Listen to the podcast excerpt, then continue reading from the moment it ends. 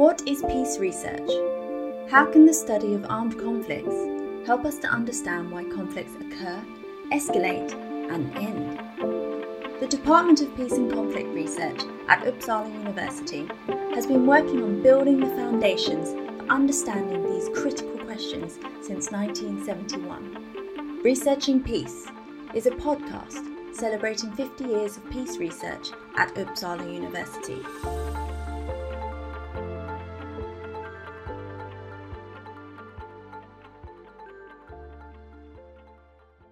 Welcome to Researching Peace. I'm Isak Svensson, and today I'm really glad to be welcoming Håvard Hegre. Håvard Hegre is Dag Hammarskjöld Professor at the Department of Peace and Conflict Research. And Håvard, you are the project leader of a number of exciting research projects and also director of the VIEWS program of conflict prediction. Welcome, Håvard. It's great to have you here. Thanks. Thanks a lot, Isak. I wanted to talk to you about the role of prediction in the conflict resolution field. You are one of the leading scholars in this emerging field. What is prediction and what do prediction add to conflict study? Is there a problem with the way we have studied conflicts in the past, which has been dominated by what's sometimes called observational studies? Is that a problem? And, and if so, in what way? Prediction is um, well, the way we, we work with prediction is to use data and quantitative methods to try to estimate the probability of a conflict event in the future, in some unseen future, or even um, the, the number of people killed in violence uh, in, in the future. I think prediction is a very good way to summarize what we what's problematic. I mean, it's a good way to highlight both trends and patterns. The Uppsala Conflict Data Program is excellent to highlight the past trends and past events, but in a way, by adding a prediction model on top of uh, what we know about past conflict, we can also say something about so how serious is this? So uh, uh, we have the ongoing violence in Ethiopia. For um, what are the implications of this? So how, how seriously should we take what you observe? Prediction is by looking at what we know about conflict from 50 years and more of peace research, what are the implications for um, for the future for that region? So, for instance, in in the VIEWS program that I'm directing, we I've been first a bit concerned in terms of a modeling uh, modeling concern, but now I'm, I'm, concerned more at a much more serious and, and general level that conflict map of Africa for 2024 will be very much the same as the conflict map in 2021. So first I was concerned because it seemed like there's something wrong in the modeling, but now I'm concerned because now this is probably what will happen if nothing changes. Uh, the Sahel region, Mali, Burkina Faso, Northern Nigeria will be equally violent and equally destructive to the local population three years from now, five years from now, as it, it is currently. So, in a way, that's what prediction is good for. It it gives a concentrated image of the problem that peace research is set out to to handle. Can you tell us a few things about how this actually works? Well, in the VIEWS project, first of all, we have been um, collecting lots of data or organized lots of data that's been collected, like data from the UCDP and ACLED and uh, other providers of data, such as the Varieties of Democracy program in Göteborg, World Development Indicators, lots of socioeconomic indicators, lots of demography uh, variables. So we organized that in a big database. Then we have defined some you have to mm-hmm. define some very specific units to predict for. So what's the probability of conflict in a country in a month? That's one of the units. The other is we use the PRIO grid definition of the world, which divides the world into squares about 50 by 50 kilometers large. So we predict the probability of conflict, at least one death in conflict in each of these cells. And then we use UCDP GED to aggregate these these units of analysis and set that as our the outcomes. That's what we want to predict. We want to predict an aggregation of UCDP up to these units analysis. Then we spend lots of energy on, on something we call step shifting. So um, we think it's useful to predict both one, two, three months into future, but also further out into the future, three years into the future. What you do then is to relate all the predictors in the database to outcomes one month after the predictor is observed, or two months, or three, or every month up to 36 months. Then we train machine learning models or statistical models to find the best combination of predictors or the best way to handle the predictors in order to produce a prediction for the future. Then something which is really important in prediction models is to train the models, as we say, or estimate the models on one piece of the data and then to make predictions for another piece of the data, which is completely separate from the other. So we train on one piece of the data and then make predictions for the other. Then we have some metrics to evaluate how well do we do when we how well does a particular model do when predicting for um, for the test data set. And then we use that to select models and improve them. And uh, eventually we select a set of models and use that to predict the true future. That's the rough framework of, of, the prediction model. It's become quite complicated and not straightforward to summarize in few sentences, but that should be the main component.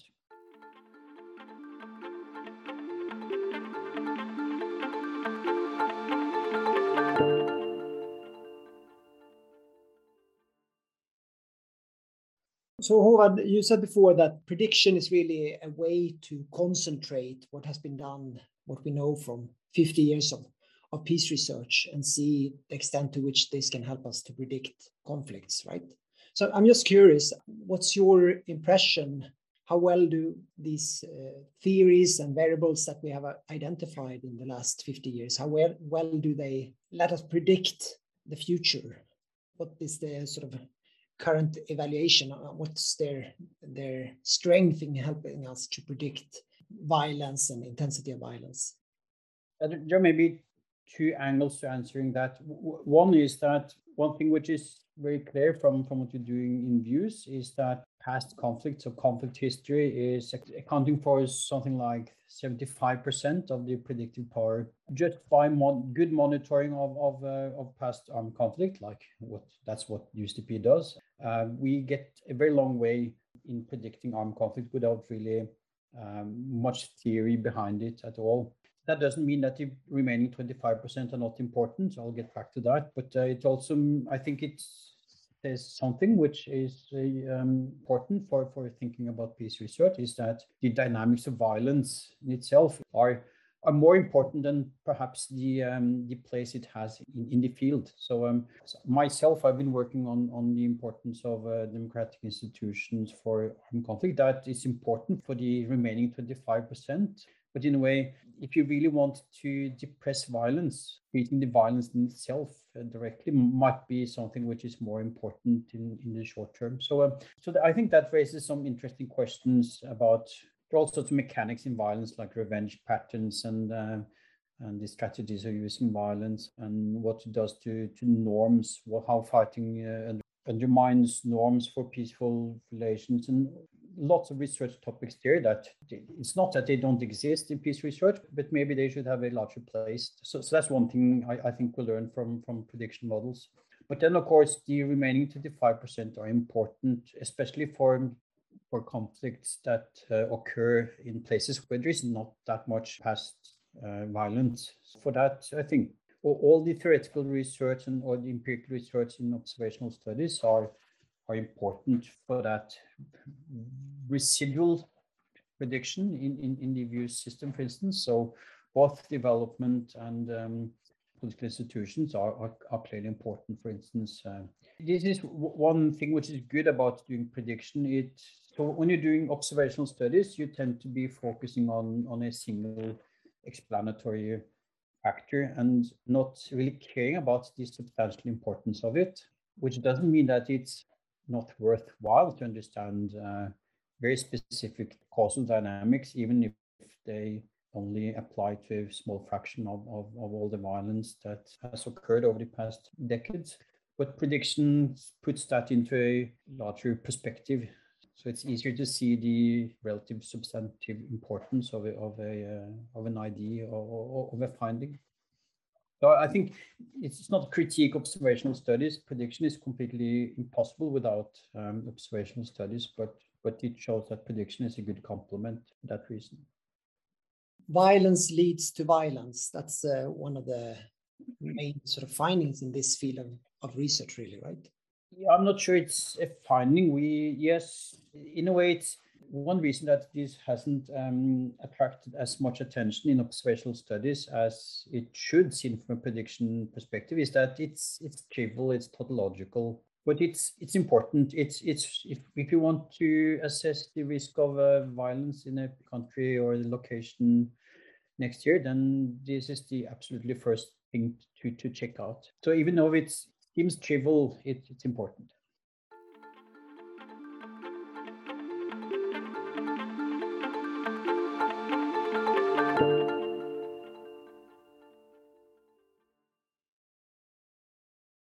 So, Håvard, I wanted to ask you about the ethics of conflict prediction. Could there be an ethical risk in, in doing predictions? I was thinking that uh, there is a potential risk of creating sort of self fulfilling prophecies. That uh, if research predicts violence to occur in a particular month or a particular geographic territory, couldn't that prediction by itself help to actually create expectations that will lead actors to take actions that actually increase the like the risk of, of violence? What what would be your take on that? That's a very important question and i i do get it quite frequently when i present views to at various places so my standard response is that i don't think we even if if views is an advanced system that we are quite proud of um, i don't think we can compete with the um, internal information of the warring parties so i think the various governments in Africa they know much more about about the intentions and activities of uh, of um, armed groups than than we do. So so given that, I, I don't think these ethical implications are as serious as they might seem. But but of course, if the system was at some point, if the quality increases far beyond what it currently is, then maybe this is an issue. But I think there are some other ethical sides to doing this. Um, so one thing is, so for instance, Jim Fearon argues that in his article on rationalist explanations of war that uh, one major cause of, of war is misinformation, so incomplete information, bluffing, and the uncertainty about um, the outcome of, of actions is something that drives actors to war, even if they do not really want it. If they if they had full information about what the implications would be, then they wouldn't have wanted it. So by doing systematic analysis of the implications of, of actions and what is likely to happen. So, so in the case that we're able to inform warring parties, maybe we could also help parties seeing the consequences of, of the actions. So, so, so, so there are some, some, that's one ethical uh, side of this, which is going the other direction. I think most the most important target for, for these predictions are third parties like UN agencies and, and other organizations that have as their mandate to provide humanitarian assistance. Uh, this can be useful for them because it can improve their information and help them making good decisions. So these actors don't have um, as good as information as, as the warring parties or governments in, in, in major countries. But they, I think their intentions are, are benevolent and improving their information is, is, is not only good, it's in, in a way, it's something that we should do, we should provide them with as, as peace researchers.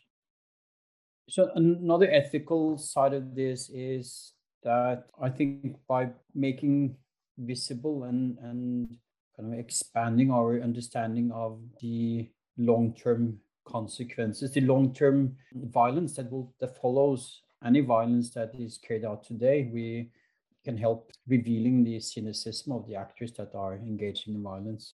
That's also not another kind of ethical reason for doing this, even though I I, I recognize that self-fulfilling pro- prophecies is at least in principle a, a concern. And now you're starting a new project and a new program, really, a research program, Societies at Risk.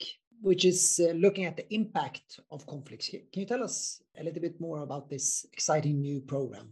Yes, absolutely. So this is a new program with funding from um, the Riksbanken's Jubileumsfond. And as I said, it looks at the impact of armed conflict. And in a way, it, it builds a bit on what I just said about highlighting the consequences and the cynicism of, of actors and, and the, the destruction that follows in, in, in the wake of armed conflicts. So what we'll do is to shift focus a bit or expand focus of, of, uh, of this line of research to not only predicting future armed conflict, but also predict humanitarian implications of armed conflict. So, um, for instance, excess child mortality.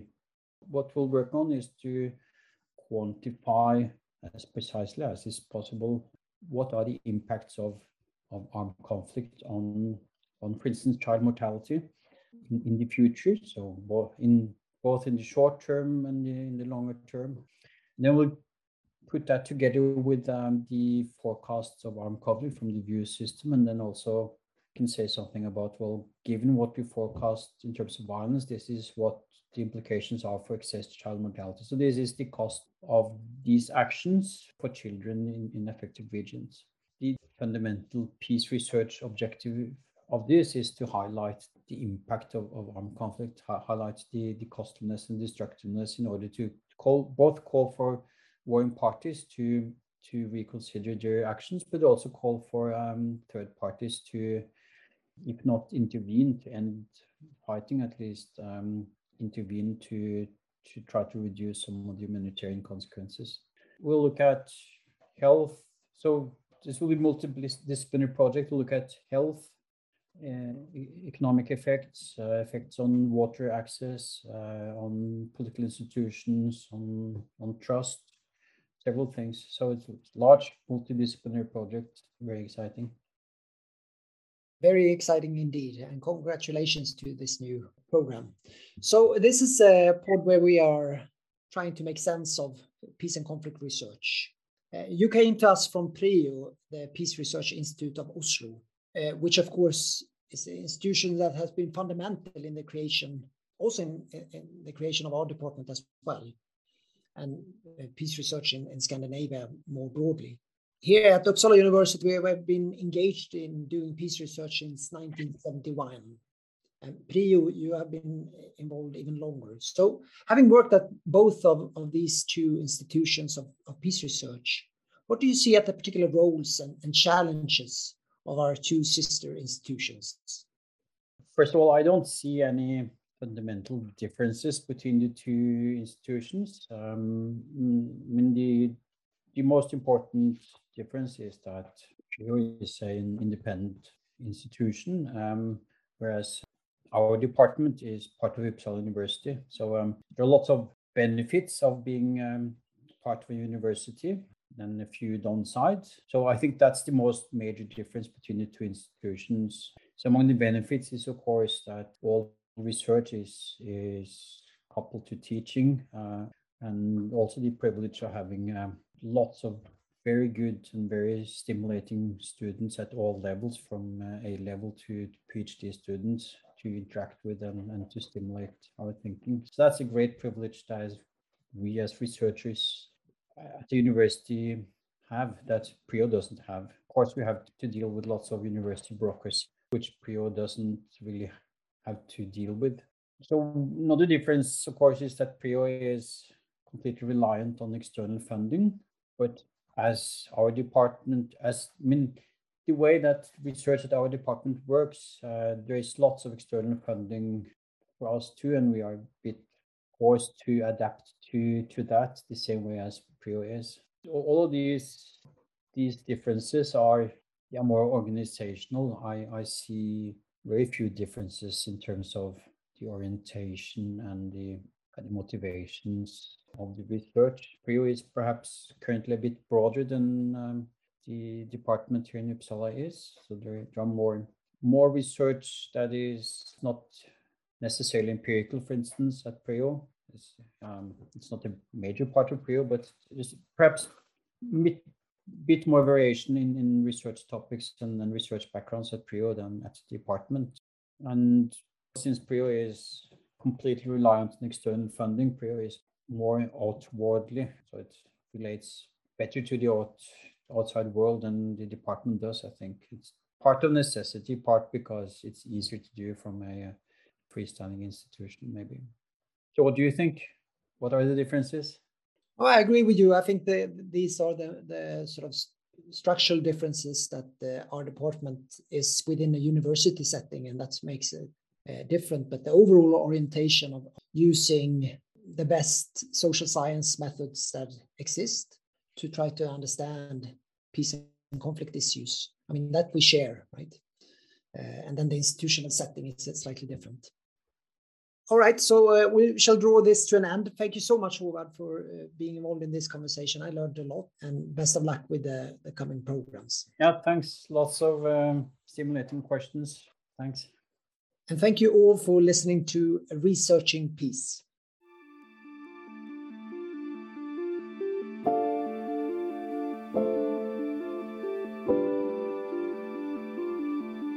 What is peace research? How can the study of armed conflicts help us to understand why conflicts occur, escalate, and end?